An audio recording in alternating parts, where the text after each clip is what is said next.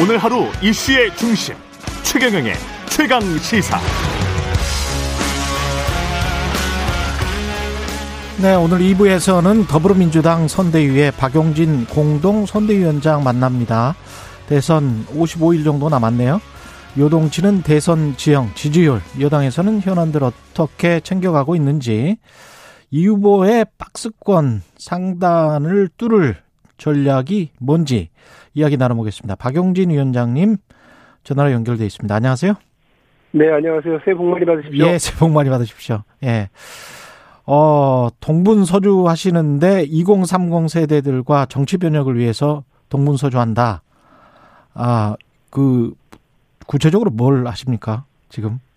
제가 지금 공동 선대위원장 예. 그리고 선대위사나 청년과 미래 정치위원회 상임위원장이에요. 아, 네. 예. 이 이제 그 기구의 이름에서 나오는 것처럼 음. 어, 우리 청년들이 어, 도전하고 또 어, 노동하는 일, 그 일터에서의 어려움 이런 것들을 제도적으로 어떻게 극복해 나갈 거냐라고 음. 하는 측면 하나 하고요. 또 하나는 어 우리 청년 당사자들이 이 정치를 좀 할 수 있도록 기회를 만들어 나가는 어 우리 당내 분위기 조성 또 제도의 변화 이런 것들을 어, 하려고 해요. 음. 예. 그래서 어, 대통령 선거 국면에 청년들의 목소리 담기 위해서 음. 뭐 그야말로 전국 각지를 다니고 있고 오늘도 어 저, 전북 지역에서 어 행사가 여러 개 있어서요. 예. 어, 오늘 저 전주로 가는 기차에 몸을 싣기 위해서 전화로 지금 인터뷰를 대신합니다. 그렇군요. 이 청년들 2030들이 느끼는 어떤 불만 같은 게 구체적으로 뭐든가요? 들어보니까. 어 일단 뭐 그 20대 뭐 30대 조금씩 그 서로 얘기들은 다른데요. 예. 어 다만 다 똑같아요. 저희가 20대 30대였던 것때 가졌던 사회적인 불만 음. 그리고 어 어떤 미래에 대한 불안 이런 야. 것들이 있는데 예. 그래도 어, 상대적으로 기성세대에게는 어, 도전했을 때 실패했을 때의 어떤 불안감들을 그 대신해 줄 수 있는 여러 가지 장치나 혹은 뭐 경제 성장 국면이었다라고 하는 그렇죠. 어떤 기회가 더 열려 있었잖아요. 근데 예. 지금은 그런 면에서 오히려 경쟁이 더 치열하고 음. 한번 실패하면 일어설 수 없을 것 같고 내 집 마련의 꿈은 더 멀어졌고 하는 이런 구체적인 미래에 대한 불안들이 가장 큽니다. 그래서 그렇습니다. 예. 어, 정치에서 청년들의 목소리를 내는 것도 중요하고요. 음. 어, 지금 20대, 30대 청년들이 사회에서 자기 어, 노동할 수 있는 일자리, 음. 어, 장기적으로 어, 자- 자신의 미래를 구상해 나갈 수 있는 그런 발판이 마련하는데 기성세대가 많은 양보도 해야 되고 음. 제도적인 변화도 어, 같이 해줘야 된다고 저는 생각을 합니다. 예. 어제인가요? 김종인 국민의힘 전 총괄 선대위원장 만났 다고 예, 예, 예. 그 보도에 많이 나왔던데 어떤 이야기 나누셨습니까? 뭐 보도에 나온 대로 그 예. 당연히 대선 국면에 두 정치인이 만났는데 예. 대선 얘기가 제일 뭐 많았고요. 예. 사실 국민의힘에서 제가 제일 그 가신다고 할 때 제일 걱정했던 게 음. 저 아수라장에서 그 오히려 험한 꼴 당하시는 거 아닐까 이런 걱정이었는데 아니나 다를까 지금 그렇게 돼서 음. 어 좀 뭐 그 위로 위로차 같고요. 예. 어 단일화에 대해서 제가 이제 뭐 걱정스러운 뭐 말씀을 드렸더니 아마 안 될 거라고 자기는 본다고 하시고서 예. 근데 그거는 뭐 저는 믿고는 싶은데 아 그래요? 믿고는 싶지만 어 그렇게 안 될 거라고 하는 전망만 보고 있, 으면 예. 어 우리 이제 선거를 치르는 어 국회의원으로서 혹은 선대위의 주요 간부로서의 음. 태도가 아닌 것 같고 어 서로 전망이 같은 것도 있고 어 또 틀린 것도 있고 그랬습니다. 어, 그러면 어쨌든 민- 우리 뭐 예. 선거 과정에서 그 이재명 후보에 대한 뭐, 뭐, 간접 지원, 조언, 이런 것들을 부탁은 드렸고, 예. 어, 이제 그거 이제 민주당이 계속해서 노력해야 될 측면이라고 생각합니다. 간접 지원, 측면 지원을 부탁드렸더니 뭐라고 이야기하시던가요? 아예 그분, 그 부분에 대해서는 뭐, 딱 예. 떨어지게 무슨 말씀을 하신 거는 없고요. 예. 말씀드린 것처럼 민주당이, 어, 그러니까 국민의힘 쪽으로 그 여러 뭐 중도의 힘이라든지 지지의 힘이 뭉치지 않도록 하는 거, 그리고 이재명 후보에 대한 어, 지지와 우호적 분위기를 만들어내는 과정에 음. 김종인 전 비대위원장에 대한 민주당의 여러 가지 역할들이 있을 거라고 봅니다. 김종인 전 비대위원장은 왜 단일화가 안 될 거다라고 전망을 하시던가요? 그 제일 제가 뭐 구체적으로 말씀드리기 뭐합니다만 아 그래요? 예, 뭐 그두 후보의 어떤 뭐 정치적인 음. 감각 이런 것들에 대한 문제 아니겠습니까? 아, 잘 안 맞는다. 아니 그 단일화라고 하는 게 예. 그 합치면 이긴다고 하는 산수가 가능해야 하고 음. 또 서로 내가 이길 거라고 하는 아전인수가 가능해야 되는 거 아니겠어요? 예. 예, 예.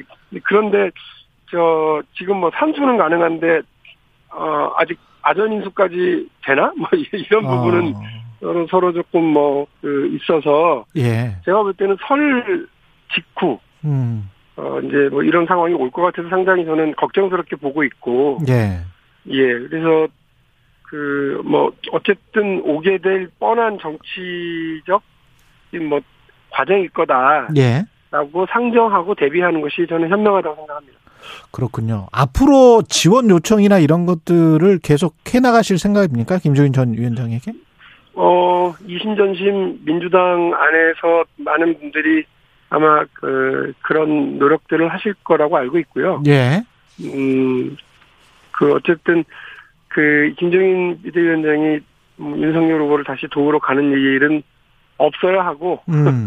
예, 없도록 하려고 합니다. 예, 그렇군요. 어제 발표된 YTN 조사 결과로 보면 판세가 좀 뒤집힌 것 같다, 다시. 아니면 또 뭐 계속, 어, 살짝, 어, 오차범위 내에 있는 것 같다. 뭐 이런 이야기인데, 어떻게 보세요? 어, 그 선거에 이제 본격적으로 도입해 하고 나서도 예. 아마 이런 여론조사는 계속 그 뭐 등락을 거듭할 수밖에 없다고 생각을 해요. 음. 그리고 지금 보면은 어, 민주당의 지지층은 어, 거의 다 결집을 했고요. 예. 어, 오히려 그동안 우리가 이기는 것처럼 보였던 이유는 어, 국민의힘 지지층이 흩어졌어요. 음. 윤석열 후보에 대한 실망, 예. 어, 이런 것들, 불안감, 이런 것들 때문에, 어, 그 결집을 해내지 못해서 생겨나는 거였는데, 음. 뭐 이러저러한 이유로 결집을 이뤄낸다면, 예. 어, 어쨌든 아마 그 두 후보가 비등비등하게, 어, 한 1, 2, 2, 3% 차이로 갈 거고, 승부도 그 안에서 날 거라는 건 뭐 이미 다들 알고 있었던 것 아니겠습니까? 그렇죠. 예, 예. 그래서, 어, 뭐, 저, 이 뭐, 최근에 윤석열 후보에게 조금, 그, 그 유리한 여론조사가 나온다고 해서, 저희가 뭐 당황하거나 뭐, 다른, 뭐, 급작스러운 다른 전략적인 선택을 해야 되거나, 음. 그렇게 보지는 않습니다. 근데 지난번에 서울시장 후보 그 서울시장 경선 그 뭡니까 선거 때 보면 오세훈 네. 후보하고 박영선 후보하고 2030 특히 남성에서 남성에서 한두 배 정도 차이가 났던 걸로 제가 기억을 하거든요. 네네. 이게 혹시 이준석 대표도 그렇고 윤석열 후보의 행보도 그렇고 여성가족부 폐지랄지 병사월급 200만 원, 뭐 멸공 캠페인 뭐 이런 것들이 이른바 이제 이대남에 집중돼 있는 거 아닙니까? 어떻게 보세요? 이런 것들은?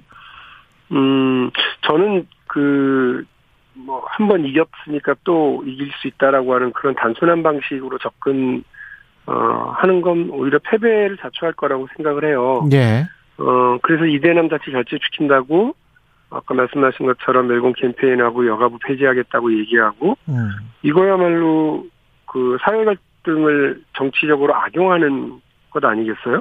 저는 이거 지역 감정 이용하는 지역주의 정치보다 더 나쁜 정치라고 생각합니다. 예. 이게 당장의 효과는 있죠. 어. 어, 그러나 효과가 있다고 이 분열 정치를 막 자행하는 거, 저희 일종의 정치적 자행이라고 생각하고 음. 이거는 악마의 속삭임이다. 어, 당장은 달콤한 뭐 그 느낌을 가질 수 있을지 모르지만 그 저 대한민국을 더 분열시키고 더 갈등을 촉발하는 일이 어떻게 대통령 하겠다는 사람의 일일 수 있습니까? 음. 아니 저는 그 장보러 갔다고 그러길래 우리 국민들이 걱정하는 어 시중의 물가, 생활 예. 물가 올라간 거, 인플레이션에 대한 대책을 말하기 위해서 간 줄 알았더니 멸치하고 콩하고 합쳐가지고 열공 캠페인이나 하는 그야말로 초등학생 수준의 이런 일을 어, 그 당과 그 당의 후보가 한다? 윤석열 후보가 이런 걸 했다? 어, 저는 저 어, 어안이 봉봉했어요. 음. 대한민국 국민들이 세계 최고의 교육 수준과 정치적 감각을 가지고 계신 분들이고 대통령 선거를 임할 때는 내가 대통령이 된다면이라고 하는 정도의 생각들을 다 가, 가지면서 후보의 자격과 자질을 검증하시거든요. 예.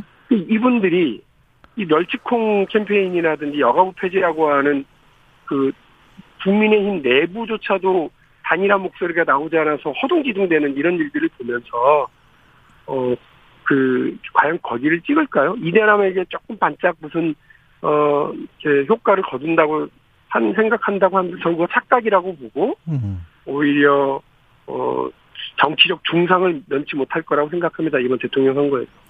그 북핵 미사일 만약에 진짜 발사할 것 같으면 선제 타격 어 이야기를 했는데 그걸 이제 나중에는 이제 우리 국방부서에도 있는 내용은 그냥 선명한 것뿐이다 이렇게 어떤 말을 거두는 듯한 그런 인상을 줬는데요. 어떻게 보십니까? 이 대북 현안에 대한 인식은 윤석열 후보?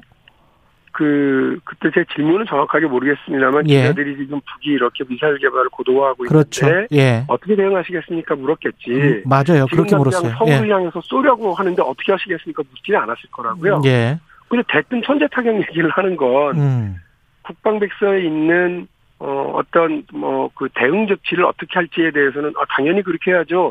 우리를 향해서 쏘려고 하는, 음. 어, 뭐, 그, 조짐이 분명하고 이렇다고 그러면, 그 당연히 저는 거기에 대한 대응을 이렇게 한다라고 하는 국방부 차원의 군사적 대응 전략은 가지고 있는 거 맞죠. 음. 그러나 지금 고도화하고 있는 북의 핵, 어, 핵무기와 그 미 사일과 관련된 탄도미사일과 관련된 어, 이 부분에 대해서, 대해서 예. 어떻게 할 거냐고 물어보는데 당장 선제 타격부터 한다고 그러면 음. 이거는 그야말로 호전적이고 대책 없는 근시안적 태도가 아니겠어요? 얼마나 네. 불안합니까? 음.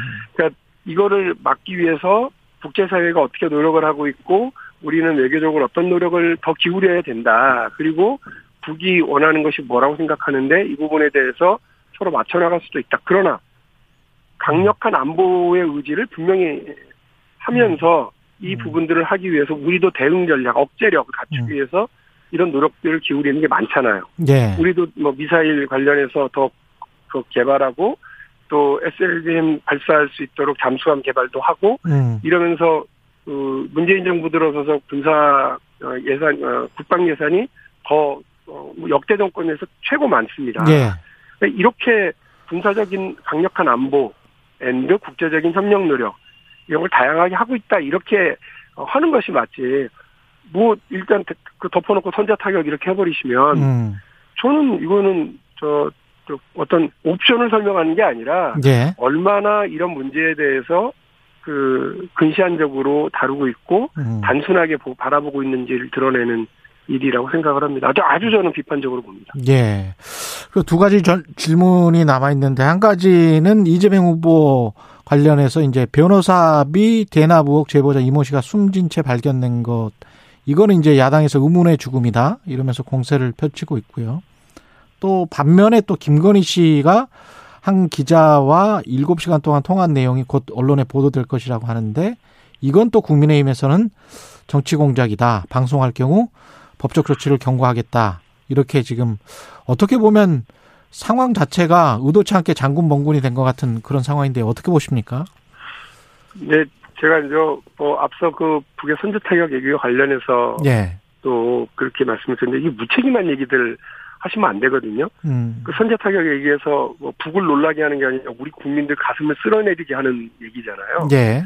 그 마찬가지로 그 음, 이런 뭐 불행한 일, 어, 연이은 죽음 이런 부분에 대해서 정치적으로 이 죽음을 악용하고 이용하려고 하는 모습을 보이시는 거, 그 저는 별로 타당치 않다고 생각을 합니다. 음. 당장 막 이거를 저 뭐 악용해 갖고 뭐 저 그 이익을 볼 것 같고 뉴스의 중심에 설 수 있을 것 같고 그러지만 어 이게 합리적이질 않잖아요. 여기다가 어떻게 간접살인이라고 하는 단어를 자꾸 붙이고 국민적 불안을 부추기려고 하는지 잘 모르겠어요. 예. 저는 민주당도 이재명 후보도 대장동과 관련된 어떠한 의혹과 관련해서도 수사를 철저히 하라고 하는 것. 두 번째, 정치적으로 이러한 국민적 의문을과 분노를 풀기 위해서 어 토론의 장으로 나와서 그걸 대화 그 토론을 하자라고 하는 적극적 제안을 하고 있잖아요. 예. 근데 토론은 피하고 어 수사와 관련해서는 그거를 어 그 뭐 특검과 관련해서도 자꾸 같은 얘기 반복하면서